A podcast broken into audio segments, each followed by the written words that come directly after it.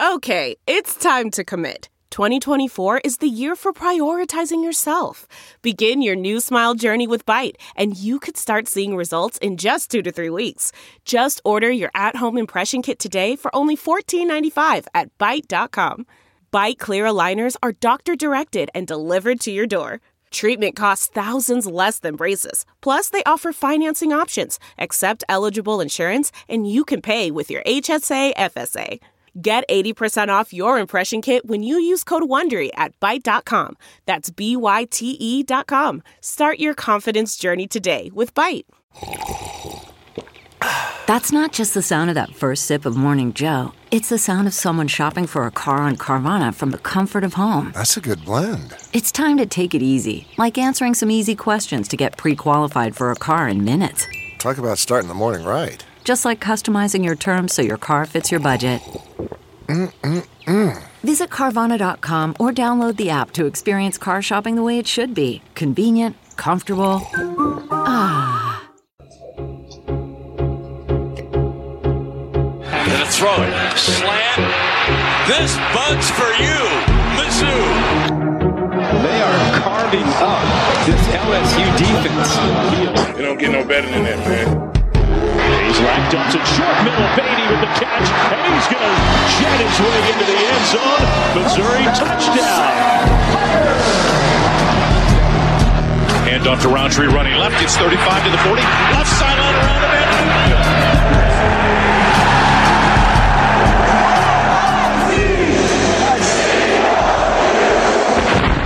This is the Mazodcast. Howdy, Tiger fans. Welcome to the Mazodcast. I'm your host, Brendan Anthony. Joining me, as always, is my longtime brother, Colin Anthony. What's up, dum dums? And head yell leader at Texas A&M University, Caleb Bungart. The bear is back. no twinks needed this week. That's right. Bear Caleb has returned. I think he felt threatened by uh, by Twink Caleb peeing in his property. Yeah, just just a little bit. I had to come stomp him out. I actually love Twink Caleb. If I was, yeah, you guys are was, HVAC bros. Yeah, we are. You know, we share uh, we share father-in-laws that run HVAC companies, so we have a kindred spirit bond. Mm-hmm. Yeah, civilians can't understand it. they don't really they don't really know what, what, we're a part of. Yeah, mm. it's, it's a special and small group of people, and it's it's quite wonderful. well, welcome back, Caleb Bear Caleb. We're here today, I guess, because Missouri actually recorded a win over Abilene Christian, 34 17. Well, it was a win. Yeah, I mean, I, we went into this game knowing, like, okay, so what are we going to learn from this? Hopefully, nothing, right? Hopefully, we just blow them out and we don't really know anything about them. But we didn't quite blow them out. We struggled way more than I think we should have. Now, a lot of teams struggled over the weekend that you wouldn't have thought would have struggled, and we ultimately got the win. But I don't think 31 17 was what I was quite hoping for. I think we're going to struggle just. I mean, the first game, just like, is this offensive line bad? In the second game, you're like, I think this offensive line might be bad. And by this game, you're like, holy shit, we've got a really bad offensive line. Yeah. And that is what, that's the reason I'm probably more pessimistic than I've been, just because, you know, I think our wide receivers are fine. I think our running backs are fine. I think our quarterback is bad and our offensive line is bad. And that's hard to win a football games with those two very big components not working. Even with a good offensive line, Brady Cook's going to be limited. And then you put him behind this line and, and give him no running game because of it. Like, oh boy, you know, Abilene Christian was a handful for our offensive line. I mean, does anybody feel like that's a bad sign? Because I kind of do. Cook is mediocre, but I think under a normal line, well, we saw what he could do last year when the line was better uh, in the final games of the season. Yeah, true enough. Bazelak did come out. He was actually serviceable. He can, like Colin, you said, it, the, the, long bomb is a 50, 50 is below 50 50 shot for him. It's a total guess, but he is kind of akin to Alex Smith. I think you've suggested that before. Nobody has any time to do anything. And I think the big frustration about this line is that we actually do have a lot of talent at the skill position. We've just, it's just, they're all completely neutered because of line. Yeah it's not a good line. They are not going to protect him, and he's not talented enough to do anything, really. Uh, quarterback's not good. First week when I was here, we talked about how he's serviceable. he may not be serviceable. The the question is Sam Horn, you know, freshman kid who everybody has a lot of hope for, but you didn't want to play him early because he is just a freshman. Uh, you wanted him to get a little more seasoning and become more familiar with the playbook, blah blah blah.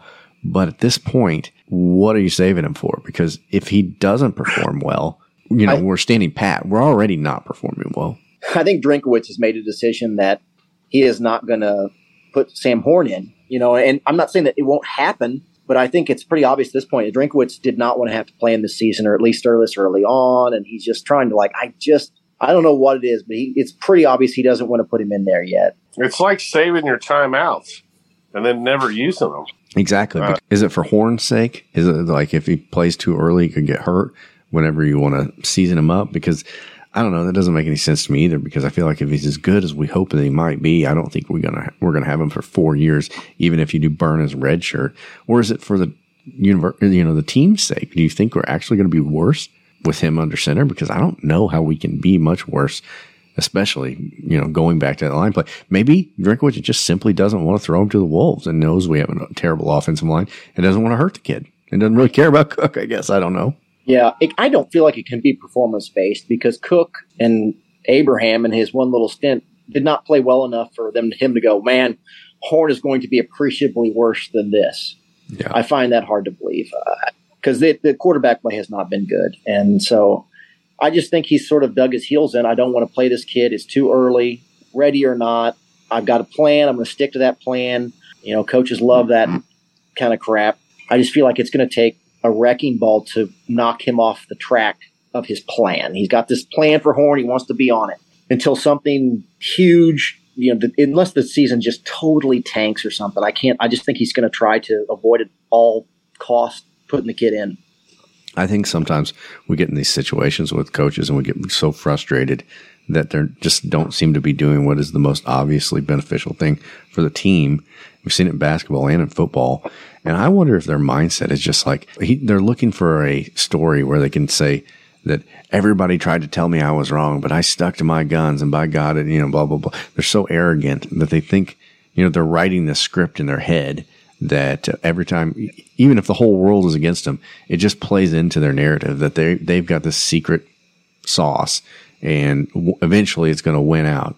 But like it never does. It just suck. You know, just change what you're doing. The best coaches change what you're doing. Yeah, you've got to be able to negotiate through that and pick out the best player in the best situation to do it. Sometimes I wonder if that's what really makes the good coaches. They're really good coaches. You know, that ability to adapt that ability to self evaluate and say, I've got to change this right now. Not like I have, I've got a plan or I never, I just, I feel like maybe that's what the really good coaches are able to do that maybe we take for granted is not that easy to do because I think there's a lot more coaches who kind of have a game plan. They were coached by, you know, they, they came up through somebody's coaching tree. That coach showed them how to do the job.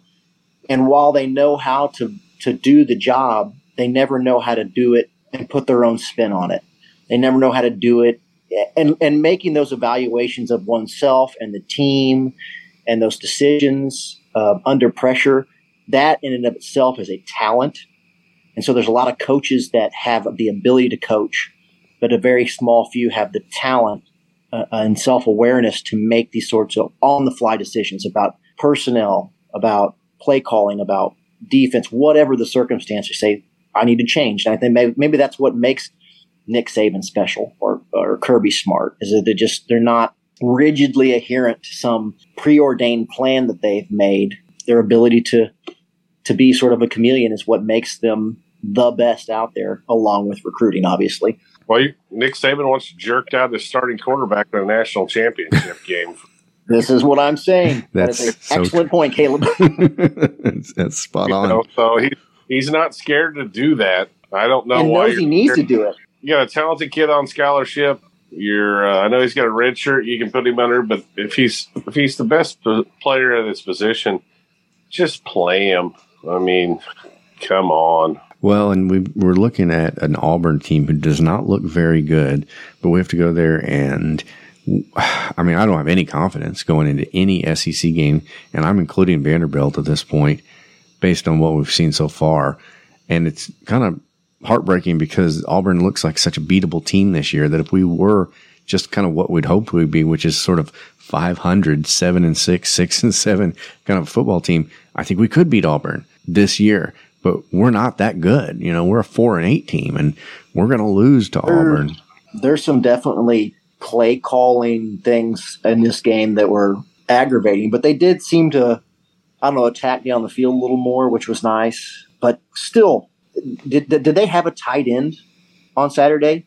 Was there a tight end on the field? I don't know.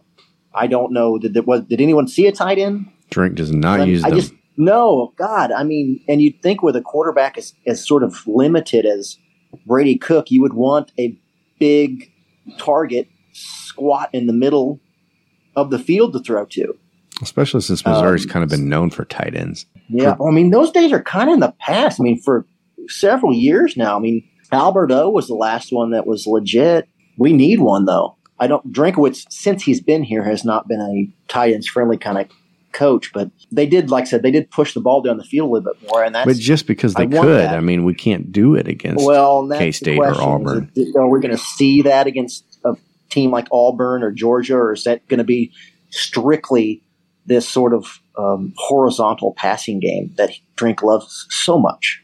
I think I want find someone, find someone out there, guys, listeners, find someone out there who loves you as much as Drinkwitz loves throwing horizontally. If you can find that, if you can find that, that's special. You hold that in your hand and you you appreciate that because that's a that's a special kind of love. it's a bond. Um, and it's not something to take for granted. it uh, transcends rational thought. Yes, it does. Yes, Mhm. it does. This kind of play, it makes me wonder because Drinkwitz is, I mean, there's been a real turn, I think, in the fan base's feelings about Drinkwitz from the point of the Kansas State game. And I feel like it's a, I don't know if in Odom's tenure, if there was a game that sort of turned the tide against him as clearly and overnight as this Kansas State game. Kentucky. Yeah. That that that game where he fucking shit down both legs, hot dog water style, Hot dog water. against Kentucky. That was, I mean, I know for me, that was like, okay, this guy's just an idiot. You know what I mean? Like he just cannot do it. Yeah. But I, I, I don't know if if Kansas State was Drinkwitz's Kentucky, but certainly if, if a year from now they're talking about coaching searches, we'll probably say, yeah, this was that game where we're like, okay, it wasn't Tennessee, but Kansas State was the, the straw that broke the camel's back. Do you think it's just because it was just one more year of it? I mean, Tennessee was bad enough, but I don't think it turned the fan base against him. You know, it was just, I, I know that I was disappointed by it and upset, but I was like, okay, well, you know, we stubbed our toe. Well, let's figure it out. And I didn't feel that way this time against Kansas State. I was like, uh oh, uh, we're, we'll be lucky to get four wins. We look terrible. Well, I think what it was is it's it's year two, especially at Missouri. You, you expect a couple clubbings while you develop your your program, you know, and so you say, God, that Tennessee outcome is a disaster and it's ugly, and I hated it. But it's just only a second year. You're going to get clubbed once in a while, as long as we improve, so on and so forth. But you get to year three, and it's Kansas State, and you get absolutely boat raced uh, it's not year two anymore. And we already let you have that Tennessee game. We gave that one to you. You know, that was a gift. You don't get to do that twice. And that's, I mean, I, I see- see that sentiment from the Press Box Super Friends too, in that Meanwhile, back with the Press Box Super Friends. they've been down on this outcome with Kansas State as anybody. I agree. And that was sort of the, that's sort of the, their argument. It's like, you don't, you can't keep doing this. This is not acceptable in year three. That's what's really got the fan base, I think, turned on a heel. It's his offensive line after year three too, or after this. You know, his guys blocking. You can't blame it on anybody else. You've got to get kids to block for the running backs and quarterback, and so that's on you. It, it's either coaching or talent. It has to be fixed, one of the two, after two years and going into the third year. So you've got to fix your players. You've got to make your O line better. Do something about it. But if you don't have an O line, you're never going to win games. That's just football. he said in the press conference afterwards, which I guess is, a, I feel kind of mixed emotions, but he said you know, we got to find the five best guys. So I'm like, good. That means he's evaluating it and, you know, he's not afraid to change things around and try to find something that's going to work. It also is like, begs the question, how are we into game three and you don't know who your five best offensive linemen are? And again, it calls into question those sort of personnel misgivings. Well, Um, and and I'll give a guy. I mean, there's always players that emerge that you didn't expect or whatever. But one, you have to identify them enough to put them on the field to find that out.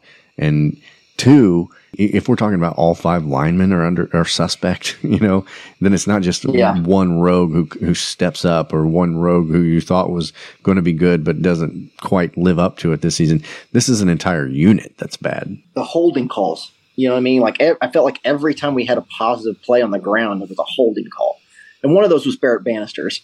But um, there was a lot of holds. The offensive line played poorly. You know, bright spots we should probably mention.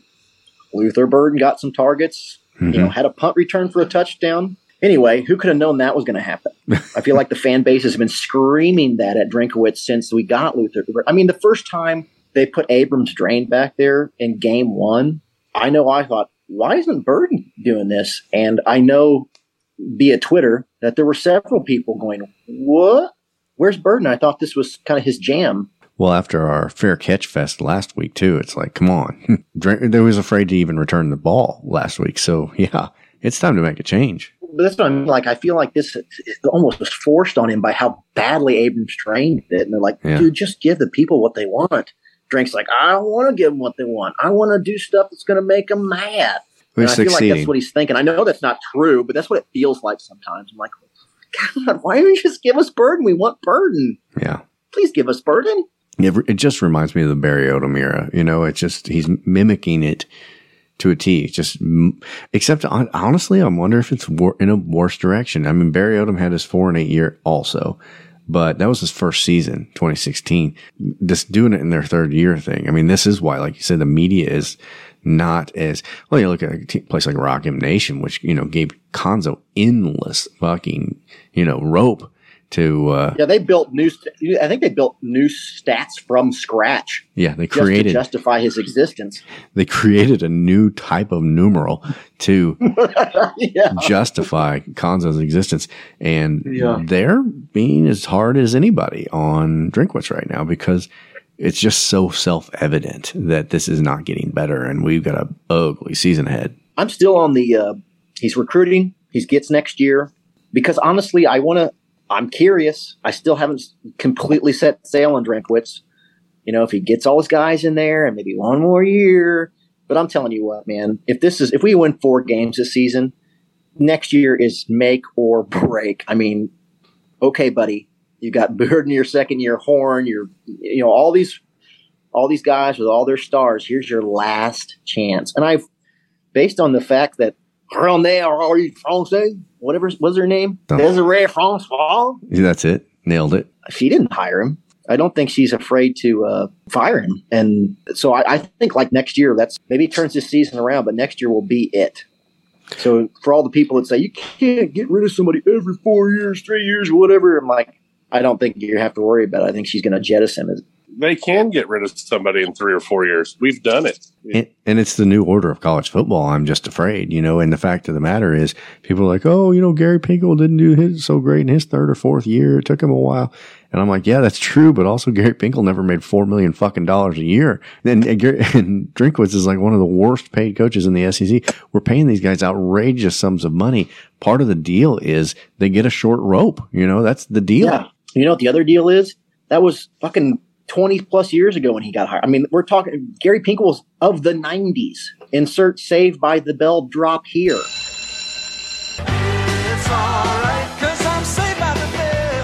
At some point, what's happening today and what happened 20 fucking years ago are not apples to apples anymore.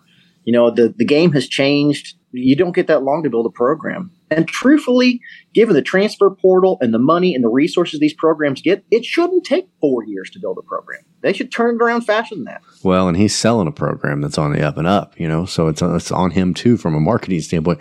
You know, we went into this season with a little optimism. I mean, not, we weren't crazy. We were saying if we went, you know, eight and four or seven and five, that would be a good year. We weren't asking for a national championship, I But- predicted seven and five, I think, and now I feel like a fool. Yeah, me too. Anyway, we weren't we weren't calling for the moon. We just wanted to go in the right direction, and we're going backwards, and that is frustrating. You just want to play competitive football because you know you're not going to win them all. Again, we said it against Kansas State. If that had been 30 to 27, nobody had said fucking shit. Right. You know, people have been disappointed with a loss, but like, hey, we went to on the road to a decent opponent and we got beat.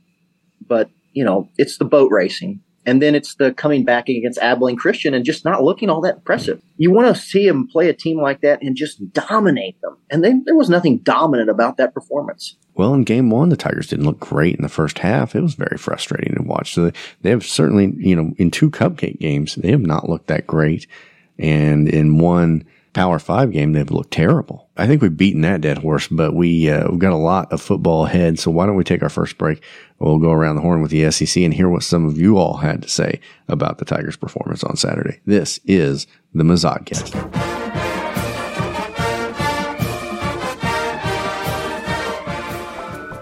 Hey guys, Mazodcast is now on Patreon. For as little as $3 a month, you can join our Patreon page and get extra content from the guys, outtakes from the show, and any insider news that we have, we provide it there first. It doesn't cost much and your support helps the show. Join the Mazodcast Patreon and be part of the team. Here are our secrets.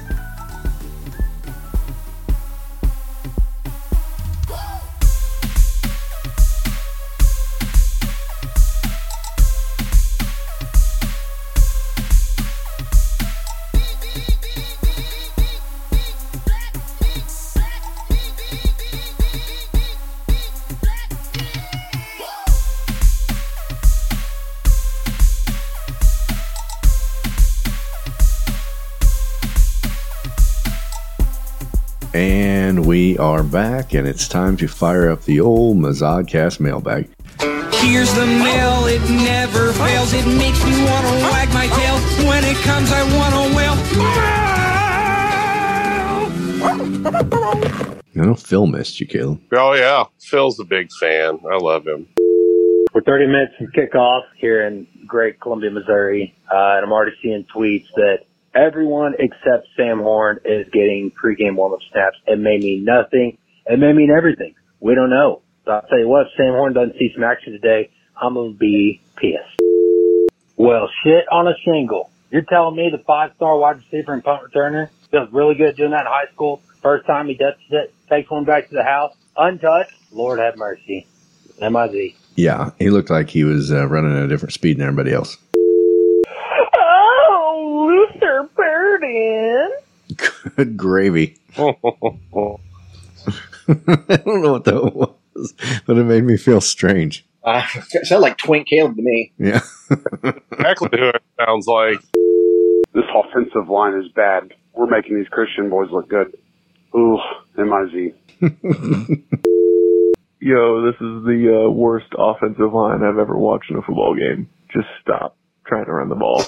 It's never going to work. If you can't run against Abilene Christian, you can't run it against anyone. Hot garbage. Hot Garbage. Barry Odom's uh, 2016 team had a pretty lousy offensive line, but we're only three games in, so this one's this this line has a lot of room to embarrass us. I was disappointed that my Cox wasn't out that much. No, I don't know that we're going to see my Cox this year m- very much. A lot of Got a straight. couple of runs. Honestly, looked good doing it, and then they just I don't know. He just can't shake that. He's a walk on.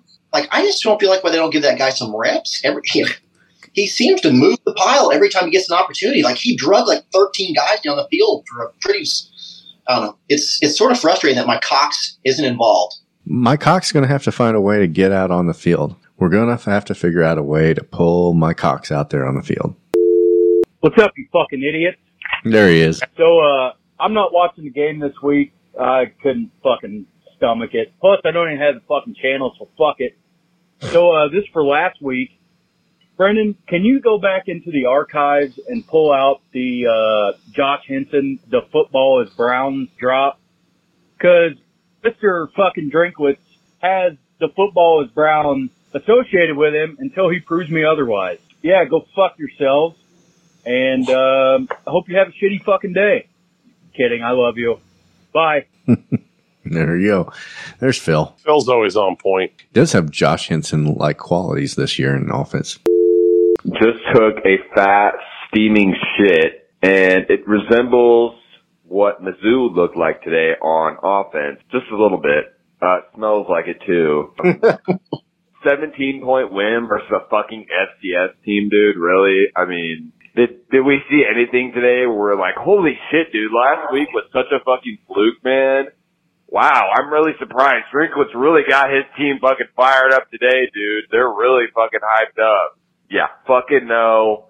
Hobo cum. Hobo cum. Hot garbage. Hot hot garbage. Auburn's gonna smack the shit out of us next week, and fuck you, Drinkwitz, you fucking nerd. Fuck. Now I know why everyone says you look like that fucker from The Hangover, because you do, and you can't fucking coach for shit. Hobo cum. Coming in hot. Coming in hot. Yeah. See the, the Hey, fan and by the way, guys, I don't I don't know if you uh, saw the news, but Kansas State lost Yeah, to, to Tulane. Tulane. Uh, salt in that wound.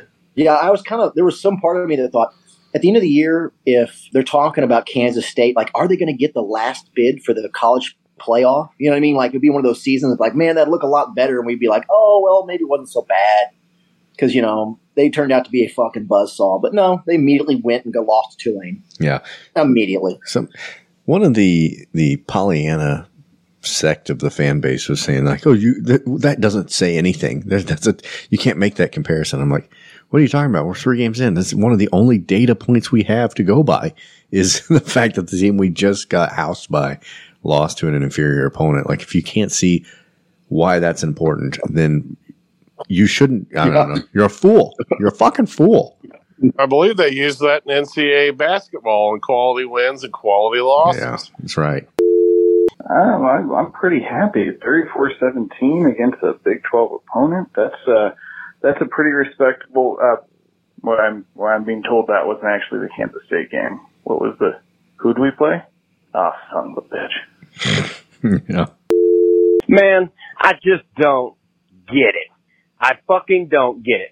How can you go into a game after taking an ass stomping from Kansas State last week and come in like that? Mild as fuck. You should have went there wanted to tear these motherfuckers' heads off. But nah, you just go in there and hee. That was exciting. It's watching a couple of dudes sit around and pull their sweaty, sticky ball bags off their inner thighs. Fuck me, man. Just, you win, but you don't give it to me. Just, you make me feel bad about it. I, fuck me. M-I-Z. He's never seen our buddy's ball sacks. Yeah. It's currently late as fuck. Uh, the Mizzou game's been over, but Missouri State is currently up on fat fuck Sam Pittman 17 to nothing. Get into that. And I'm getting reports that Mun Choi is currently on the phone with Bobby Petrino in the locker room. Uh, he's about to sign a deal to become the next head coach. Drinkwitz is about to get fired. So I'm riding the fucking Petrino train, baby. The new fucking coach of the Missouri Tigers. Let's fucking go. Let's go win a goddamn national championship, Petrino. Fuck yeah. You can fucking was- ride all the goddamn motorcycles you want in Columbia, dude. Go fuck as many goddamn chicks as you fucking want to, baby. Petrino! Woo! Can you believe that was our end of the night call? Yeah. Yeah, I, I agree with him though. Petrino is just like he's one of those guys. He got it, whatever it is. You can make Missouri State a respectable team. You can win. Yeah. Yeah. This is Missouri State. I mean, and Missouri State is enjoying a much better season than us. As is the University of Kansas. Ugh. Yeah. Mm. I don't know. It's ugly. All right. This has been the mailbag. Why don't we go around the horn and see what some of the other SEC teams have done? Because uh, it's got to be more interesting than uh, what Mizzou's doing these days. We break our bread at Waffle House, our teams are pretty good. We even play some basketball when Jesus says we should. So pour a little bourbon and repeat right after me. We built a church for Saturdays and called it SEC. Jesus loves football. All right. right, Colin, would you mind firing up the old Paul Finebaum? Here I go.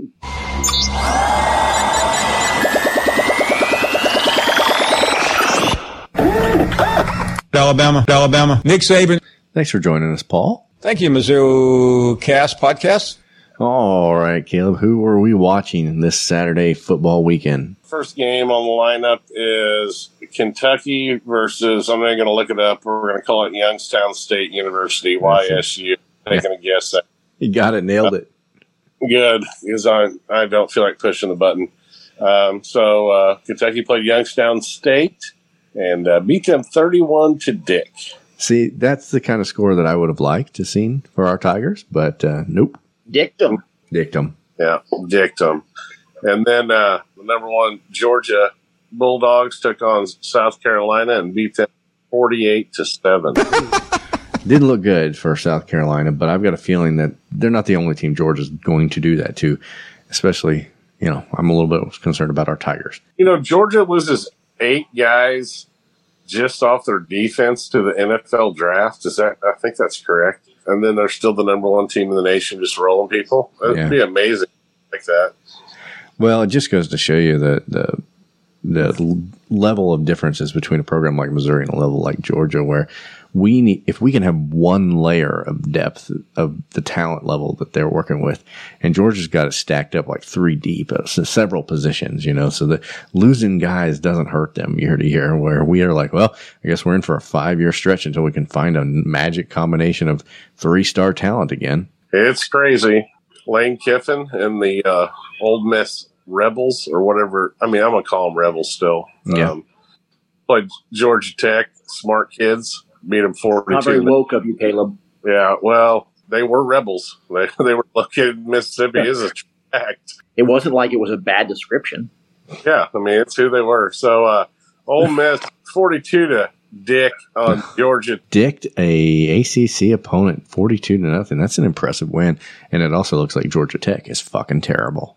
Yeah, well, I'd like to play them. Yeah, no doubt. Then we move on to a game Brendan had interest in, which was Penn State University playing Auburn. hmm And uh, Penn State uh, won that game 41 to 12. Yeah, Auburn looks terrible, and I'm still terrified of them. Yeah, they uh, they uh, did not look good at all, and they will probably beat us by 15. I, I agree. And then a team that we always feel like we're going to beat, uh, Vanderbilt, played uh, Northern Illinois University, which I believe that's the home of like Tony Romo, isn't it? Something like that. Anyway, Hmm. uh, Vanderbilt won 38 to 28 and are 3 and 1 on the season. Yeah, suddenly the Vanderbilt game looks scarier and scarier. Yeah. Yeah, I mean, I would um, love for us to score 38 points. You know what I mean? Like, that would make me feel a little better. I mean, God, we just looked anemic against a team like Abilene Christian. We, you feel like you just roll it up on them. It did not happen, and these other teams are, are playing much better against the same opponents. But anyway, well, Alabama, Paul's favorite team in the country, You're right about that. played uh, ULM, Louisiana Monroe. Right. I thought you were going to give us your best guess at what it was. Uh, that one. Yeah. I mean- he even knows that it's Monroe, not Monroe. Yeah, Monroe. And uh, they won 63 to 7. Alabama, Alabama. They covered a 49 and a half point spread. That's pretty good. Yes, it is. Nick Saban. Good teams win, great teams cover. Yeah. Yeah. God, in the NFL, a touchdown spread's a big one, you know? 49 points. 49 and a half. Ugh. So then uh, LSU got their shit back together this week against Mississippi State and uh, beat them 31 16. Yeah. Early SEC game. Yeah, and I think it was two, you know, middling to bottom feeder SEC West teams this year, and this are the kind. These are the kind of games to tell you which one's going to be which, and it looks like uh, Mississippi State is in for a longer season than LSU, I guess. Yeah, and LSU could win every game and still be mad they lost that one, but earlier. But that's the way it goes when you're good. Then Tennessee playing. Uh, I'm gonna guess it as Akron. Yep. Okay, so playing Akron, beat them 63 to six. That's the way you should beat a team like that. Yeah. Yes. Yeah. How much better would we feel right now if Abilene Christian had been beaten 63 to 6. Yeah. I'll be pumped about it. Yeah. Well, uh, Heupel seems to have the train on the tracks there in Tennessee. Well, that a boy, Josh. That a boy. And then we talked about it earlier. Arkansas played uh, Missouri State, and Missouri State led this game for a long, long, long They time. did. Yeah. Yeah, Their quarterback had- was a handful for Arkansas. yeah, they had uh, Arkansas's coach sweating, man. Yeah. Well, to be fair, everything has him sweating. Yeah, closer than that. Yeah. He's Yeah, got the- like constant meat sweats. Yeah, you he does. He does. Yeah. He um yeah, they were down seventeen to nothing early and it was it stayed that way for a while. Or yeah, seventeen to nothing, and then uh, Arkansas just started pouring on the points in the second half. I think 21 fourth quarter points for Arkansas was just enough to cover it, but uh, it it did look like it could. It was upset alert time for a long time. Their coach reminds me of the rival coach on Happy Gilmore. Uh, not Happy Gilmore, sorry. Uh, the fucking water. Waterboy. Yeah, That's Jerry, country music singer. I think who it is. Well, that's who he reminds me of. Is that guy? Yeah, he's uh he's they sure love him over there, and they've it's injected a renewed sense of being a fucking prick into the Arkansas faithful. But I Yeah. would have loved to have seen Petrino take him off his perch. Would have been well, great. Petrino, Petrino owes him one because they Yeah. you, Arkansas fired him for you know wrecking a motorcycle while he's balling a volleyball player or something, right? That's right. Yeah, their stupid supposed moral code got rid of a great coach. yeah, I'm gonna say. um, So he kind of owed him one. You know what I mean? Mhm. Like they were way out of line. Yeah, he's an upstanding guy. Everybody loves him. I was uh, I was talking to Brennan briefly during this game, and I was like, "Oh man, Arkansas is going to get beat. It's going to be so sweet." And we're like, "Oh, it won't happen." I'm like, "Oh, at one point during that evening, Bobby Petrino was beating Arkansas, and Hugh Freeze was up on somebody too. yeah, Like, Liberty. yeah, so I mean, it was kind of great at what was going on. So Hugh Freeze is another one of those guys who just seems to be able to coach. he's got what it takes, and he's a friend of ours, Yeah, that's true. yeah." Yeah, He slides into the DMs as much as anybody. friend of the show. Well, Yeah. Friend of the show, Hugh Freeze. Hmm. yeah. Moving on, Florida uh, played University of South Florida Hmm. and only beat them by three points, thirty-one to twenty-eight. Yeah, it was very close. Yeah, and they keep climbing the rankings, even though they don't look impressive at all. They're the 18th ranked team in the country and look like dog shit the first two weeks. Yeah, I don't, I don't get it. Boy, it would be nice to carry that, uh, you know, brand, I guess, that Florida must have with, uh, with a, you know, with the voters of these kinds of polls, because you know Missouri is they don't have any gravitas just walking in. But if you're in Tennessee or Florida, you get, I don't know, the thumb on the scale for you, even if you suck. People vote for them, just a name.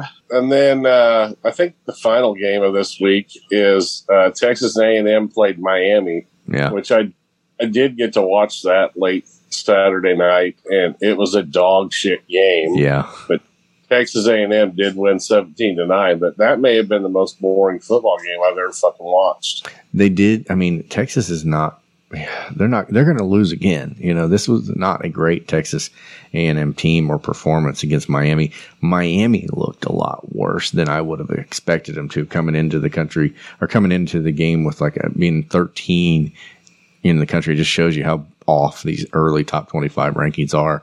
Uh, Miami didn't look very good at all because Texas A&M didn't look very good at all. They played more like Miami of Ohio. So that that's the roundup on the scores from this week in the SEC. All right. What about next week? Who's everybody got? Next Saturday, the 24th, we have 11 o'clock in the morning, University of Georgia playing Kent State. Yeah, we can, we can buzz through that. I mean, what Georgia's done so far, I'm so, there's going to be another Kent State massacre. I'm afraid. 44 point favorite. Georgia is going to uh, commit another atrocity against Kent State. So, sorry for you guys. Mm-hmm. On 11 o'clock game, Mississippi State, 30 point favorite over Bowling Green State University, is my guess. I don't know. it's true. He's got it again. BGSU. So we got Mississippi State on that one. I think they, I think they're the winner. I think Paul would say they're the winner in that game. Yeah, you're right about that. Yeah, he agrees. Okay, but later in the day, we've got uh, Tennessee and Florida, which just once a great rivalry. Now uh, it's the most easy foregone conclusion in the world. Tennessee's going to romp Florida. Yeah, 10 point favorite on that one. It's uh, I'd hate to bet on Tennessee, but God, the way it looks, they should roll them. Florida. Well, we just Yeah. got done saying Florida's in the top 25. We're talking about them getting rolled. Yeah, I, I know it's it's bizarre, but I do think I agree with you. You said ten was the line, Caleb. 10 points, Tennessee. Yeah, Yeah, I could easily see Tennessee win by more than that. Yeah, I And might then- bet that. yeah, it may be a good one there. The way it's looking, trending on that one. I think the game is in Tennessee also, so you got to go into Neyland with you know 80,000 orange people. And then later in the afternoon, we have University of Mississippi playing Tulsa. Yeah, um, God, Ole Miss has had the softest landing into the season. I mean, everybody else has faced some sort of Power Five. I guess they did face Georgia Tech, you know, which is an ACC Power Five team. But I just feel like Ole Miss is they've looked good, mind you, but they haven't played anybody tough yet. It's 10 fly soft Charmin schedule. Yeah. I think Ole Miss runs that game. Yes, sir. And then we've got University of Kentucky going to play Northern Illinois University Huskies this week. Kentucky up to number 18 in the country. Well, you dick somebody, that happens. Uh, I don't see Stoops. I know that Kentucky has paid him, but after in this next hiring cycle, I would be shocked if an Auburn didn't come knocking. You know what I mean? Somebody's going to scoop him up from Kentucky, and maybe he'll Gary Pinkel and be like, "No, I'm good." I mean, think about like a place like Nebraska. Now, you couldn't. I, I think a, a coach would be honestly foolish to take the Nebraska job. I just think that's too hard a place to recruit, and it just their days of relevancy are over and have been for several years now. But I just mean that some blue chip program is going to be like, fucking Stoops just keeps winning at Kentucky. How long can we can pretend he's not better than who we just hired? Yeah. Yeah, you're on that one. And speaking of that, Nebraska, I've said it for years. That's a dead end fucking road. No one wants to coach there. No one wants to play there anymore. It, and I'm a guy that lives in central Missouri saying that. I don't know why you want that job. Yeah, there are certain, I mean, things change, and I mean, it's amazing how things have changed in Nebraska. I mean, ever since they went to the Big Ten, they've been an utter failure. I mean, Missouri's had a long run of, of some mediocre football, but one, I don't think expectations were ever as high as they were in Nebraska, and two, we've had we've been to a couple championship games. You know, Nebraska could only dream of that. And then we get into the evening schedule of SEC games where Arkansas is going to play Texas A&M. Oh, oh, I think Arkansas is going to boat race A and M. Texas A&M is a two and a half point favorite, ranked 23 in the country over number 10 Arkansas. I'm going to guess in two years, Jimbo Fisher is not there anymore. Texas A&M. I feel like they're going to have a disappointing season this season. Next year will be make or break, and I think him and Drinkwitz are sort of on the same timeline right now, timetable. Yeah, So Jim paid a lot more money. yeah, that's right. Well, and like if you ever look at the Sumlin, I, I think after uh, this week, or was it last week? I don't know. I, I can't remember the tweet what, when it, exactly it was, but he's actually to this point in his A and M career is one game worse than Sumlin was. I don't know why people can't win at Texas or A and M. Yeah. Jimbo caught lightning in a bottle at Florida State and played that into one of the uh, greatest contracts in, in, or in college football history. I think you might be right. Yeah. So, and then Carolina Jackpot may be happy next week because South Carolina gets a visit from Charlotte. They better be happy if they don't win that one. Carolina jackpot will be tough to deal with. Yeah, he won't like it much. I think give that one too and say South Carolina should win. And then this is where we find out if Vandy's the real deal because they're going to go to Alabama. Oh Yeah. Lord, do you have a line on this one? Yeah, I do. 40 and a half. God damn, a conference fucking game, 40 and a half point favorites, giving up 40 and a half points to win money with Alabama. I don't know if if Saban will intentionally want to beat an SEC opponent that badly. You know, like I, he may pull up the mercy rule before they get they cover that spread. You want to talk about a type of game I'll never bet? Fucking Alabama 40 and a half. Giving up 40 and a half. Giving up 40 and a half and the over under is 59. That's crazy. And then uh, last game on the schedule besides the Mizzou game would be New Mexico visiting LSU. Okay, so LSU's going to chalk up another victory over the uh, Lobos, I believe. Yeah, that's a 29 and a half point game there. Yeah, boring. That would uh, that would be the SEC for next Saturday, the 24th. All right, and then of course we've got our Missouri Tigers facing Auburn, and uh, we're going to be at Auburn, so it's our second road game of the year. We did not do well in our first road outing, and uh, this will be our first conference game of the year. It's it, you win it, you win it, and you completely salvage your season. If you you know, as far as I'm concerned, because at this point, our record still is exactly what we thought it probably would be going into the season. We've just got here a different way than we thought we would have. But if you actually do beat Auburn, you're still on the tracks as far as like having a six, you know, a season that you would hope to have. Yeah, we didn't expect to win against uh, Kansas State necessarily, so we just happened to get boat raced. But like I said, you win at Auburn, and suddenly, you know, the season sort of looks a little better. On the road, though, I mean, I feel like they'll be up for this game at Auburn on the road, especially after the Kansas State. You know, they'll have a chip on their shoulder. I mean, they'll. I feel like they're going to be up for this game. Sometimes I feel like um, what, just just the team seems so lethargic right out of the gates. So I'm I'm hoping that you know Auburn game you'll see a little bit more urgency right out of the chute. Seven point favorite Auburn is in this one. That's not much. No, it's not. I mean, I'd be. I'm afraid we're going to lose by a lot more than seven points, but I'm, you know, I, just based on everything I've seen, just based on reality in my own two eyes. But you know, it, it would be good to bet on them. I guess I'm not going to because it would just make me feel dirty. But uh, I'm afraid Honestly, we're housed.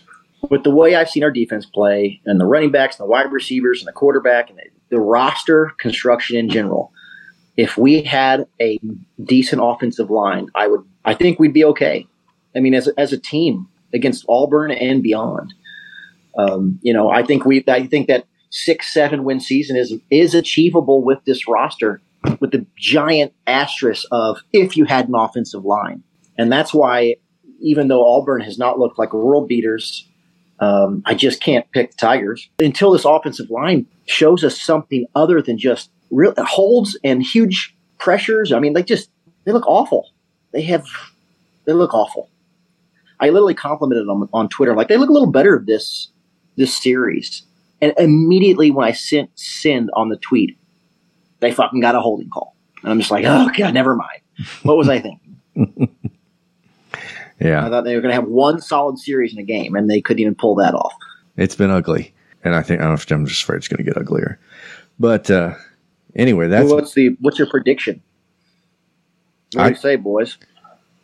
I would t- if it, if I were betting, I'd certainly take um, Auburn giving up those seven points. I think we're going to get beat by two touchdowns. I think it's like a 28 17 game.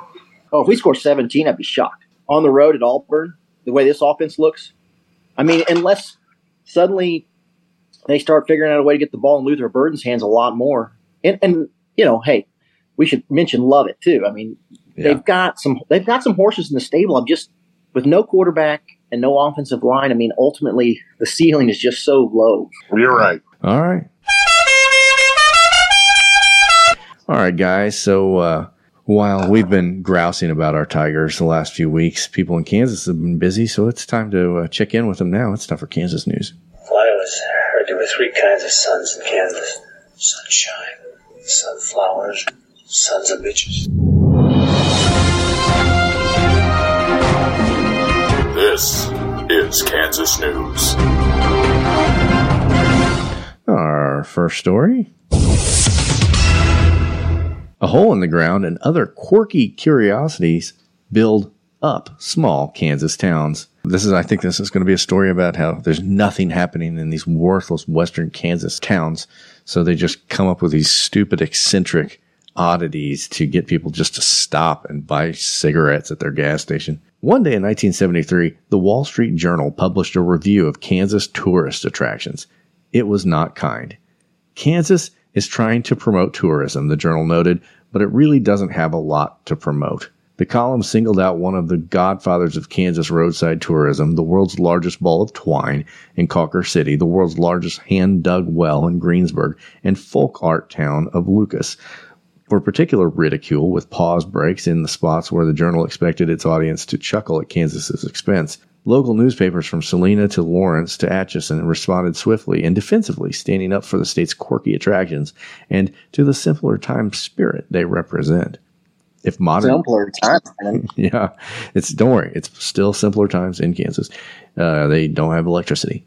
If modern Kansas only had some out- outdoor privies, the Atchison Daily, Daily Globe equipped, we would recommend a use for this Wall Street Journal article. As it happens, the town of Elk Falls in southeast Kansas built itself as the state's outhouse capital and celebrates a collection of privies with an annual festival. No matter how kitschy, these offbeat attractions can offer a boost to rural economies. Dozens of Kansas towns take advantage of their locations to tempt travelers to spend a few dollars while driving through flyover country, often on their way to somewhere more glamorous. Isn't this exactly what I said? It's just like these towns are so fucking terrible. The state is so Is that a fucking boring. house festival? Is that what that is? Yeah, it is a shit house festival, and it, and it's the town never smells better. uh, I mean, it's just they don't have anything. They're awful. Yet they're better than us at football. All right, all right. Next story. Topeka man walks trail in the nude legally. A Topeka man who likes to walk a local trail without clothing isn't breaking any laws. Stephen Harold says he enjoys being nude outside. He's been spotted several times walking naked on the Shunga Trail. The Topeka Capital Journal reports it's legal to walk and bike in Topeka without clothes. Public nudity could result in an arrest if a person is taking part in a lewd and lascivious act, however. So, uh, um, riding your bike with your balls hanging out is not lewd and lascivious, but what is? I want to know how you ride a bike naked. I yeah, I feel like it's a risky venture. There's a lot of chains and Well, it's risk and reward both. Um, yeah, yeah. what kind of douchebags like? I need to be naked all the time, and I definitely need to do it on this trail. I don't know, but I definitely know it's the type of person when the newspaper wants to ask them about it, they are ready to talk. Apparently, some people have noticed Harold and called police. Topeka Lu- Police Lieutenant Colleen Stewart said the Shawnee County Parks Department, which controls the Shunga Trail, may be posting signs stating people are expected to wear clothes in the parks. However, that would only put Harold in violation of a policy and not an ordinance, and he could still let his dick and balls fly. he's the, he's the same guy that was on all those old hedonism fucking videos. did. He's all about the grinding. Yeah. And the final story for the day. How was Kansas's football team this weekend? Kansas's football team played uh, Houston this weekend, um, and they beat Houston forty-eight to thirty. Damn. Guys, it, it is looking more and more like Kansas might have a better football team than we do. Yeah, they uh, they're three and oh. zero. This that is hard Crazy. to say, but uh, I guess I saw I saw somebody tweeted like between um you know, like the last like four coaches Kansas has had, they only managed two road wins, and they've already got more than that under this coach. yeah, the bar has been low there. They're not awful, and when you're in the Big Twelve, it's easier to win football games. hmm Yeah, unless you're playing Kansas State, apparently. Yeah, so So good for you, Kansas, I guess. burning hell. All right, guys, we have a couple of awards to give out. Now it's time for Kirk Farmer's hair, player of the game. Luther Burden. Yeah, Luther Burden. I what about Dominic Lovett? Well, I think Dominic I mean, Lovett looks good. I think he's going to live perpetually in Luther Burden's shadow while he's here at Mizzou. I don't. I mean, he had a better game at receiver than than Burden did, but he didn't have a punt return. So Yeah. I don't know. The punt return's exciting. I don't know. My well, first guess thought goes to Burden. one vote. Yeah. Yeah. Well, I, I'm happy with it. I would be happy naming uh, Dominic Lovett as well because I think he has been exciting and fun to watch and a plus on this team where we need some more plus marks. But uh, I don't know. I just think that punt return to open things up from Luther Burden is uh, that's the kind of special spark that Missouri needs. I'm going to vote for Burden. Mazel tov. All right. And then that takes us to our other award we like to give out each and every week. It's the TJ Moe Douche of the Week. TJ Moe, once a great slot receiver for the University of Missouri Tigers took a turn for douchebaggery, and uh, we've named our award after him. Fellas, did you uh, did any douchebags stand out to you over the weekend? Well, the yell leader. Yeah, yeah. The Texas A and M tradition, I guess, their pep rallies, which I always feel like Texas A and M. They don't have fans; they have cult members. It's just weird. Man, it's it always is like really weird. Yeah, It's hard to believe in a student body that large that the people that run the pep rallies are the best they can do. To me, that's what always surprises me. I'm like, this guy, yeah. this is the guy. they're so cringy, you know, they just look so lame.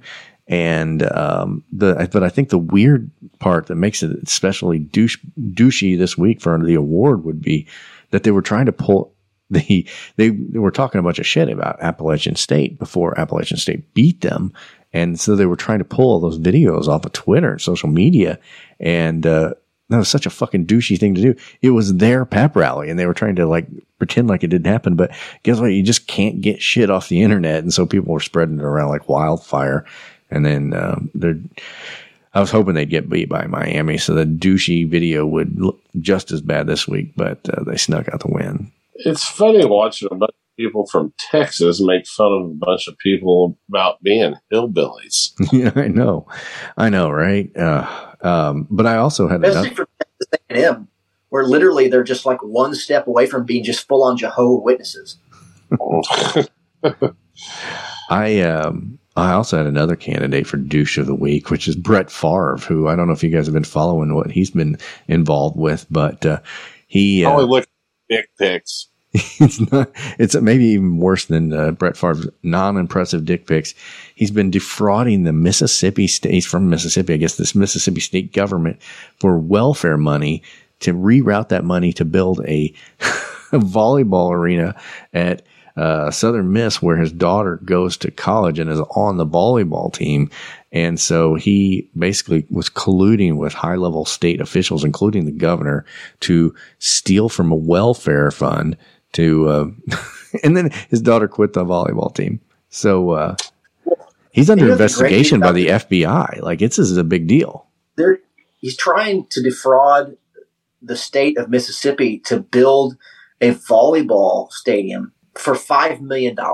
Brett Favre made so many more millions of dollars than that in his career. I mean, the truth is, he could write a check for this place, but he'd rather steal it from the people of Mississippi. Yeah, from their welfare program, from the poorest of the poor, literally the poorest people in America. I kind of feel like he's the douche of the week. Yeah, I do too. It's pretty douchey. I mean, the yell leaders suck, but they suck week in and week out. Let's go far. Sorry, Timmy, we can't afford that wheelchair. Brett Favre took that money. Yeah. All right, Brett Favre, you are the douche of the week. Okay, guys, heading into Auburn week. Any uh, last thoughts you've got before uh, we face this? Uh, I mean, what do you want to see against Auburn? Is there anything short of a win? A win. Obviously, a win, but like, say we don't beat Auburn, what does that look like in a way that makes you not feel terrible? Well, just same with, with Kansas State. Be competitive. You know, lose, lose. You know, twenty to twenty four, not thirty six to three. The Auburn War Eagle picks up a player off the field and takes it out of the stadium. That'd be cool. Yeah, that would be good. I, I don't understand how they are the War Eagles and they're also the Tigers. It doesn't make any sense to me why they have multiple mascots, but uh, I'm still taking them plus the minus the points. Uh, but no, I, I hope to see some kind of improvement in the offensive line. I don't think it's going to happen, but Drink made a he made mention of it in his press conference. He highlighted offensive line play. So he's obviously drawing attention to that particular unit and we'll see if it pays any dividends. You know, I, I can't imagine it will, but he sort of put the pressure on by saying he's going to do something about it. Yeah. Missouri has a second mascot too. Are you talking about Waltz the Tiger? No, I'm talking about um, you know they've got War Eagle. We've got an eight year old boy crying when his dad takes him to his first Mizzou game when we get boat raced. I was I was concerned about that. You know, I've already got Mizzou stuff for my twin baby boys, and I'm like, am I a bad father for letting like trying to? yeah, Making the Mizzou fans. That's what yeah, I'm is that Our bad? second mascot is a is a is a is a eight year old boy crying. Yeah. Okay. Well, I forgot about that At one, his Colin. first Mizzou game. That's that's it. That's what it is. You don't think if you had children, then I'm like, well, I made my kid a Mizzou fan and a Chiefs fan, but you know, like my nine year old's only seen the Chiefs be awesome that he can remember, and he's Spoiled only bastard. off. He has nothing to look forward for at Mizzou. He just thinks they always suck. I know. I know. I didn't. I never looked at it that way before until I had kids, and now I'm like, oh God. I No, we, just need to, we just need to come up with a, a slogan like War Eagle to go with with the uh, eight year old boy crying in his first Mizzou football game. Yeah. My I child, don't, I don't know what the chant should be, but I think we should. The fans should try to come up with something. Crushed dreams. my child went to a dozen Mizzou sporting events, and to this day, the highlight is when a guy made a putt at halftime for full court at basketball and won. it's Like a true. year's worth of bacon. yes, if you ask Brock today, what's the best thing that happened in a Mizzou game you went to? Be like, a dude won a free year supply of Burgers' Smokehouse bacon, man. Uh, That well, that defines the Mun Choi era of uh, Mizzou athletics. yeah, and Red Panda was pretty cool. Yeah, that's, So- that's true. That's a highlight. yeah, let's end the show on a highlight or on a high note, guys. Yeah, stay optimistic. M I Z DOU. Go Tigers. And go Red Panda. Yeah.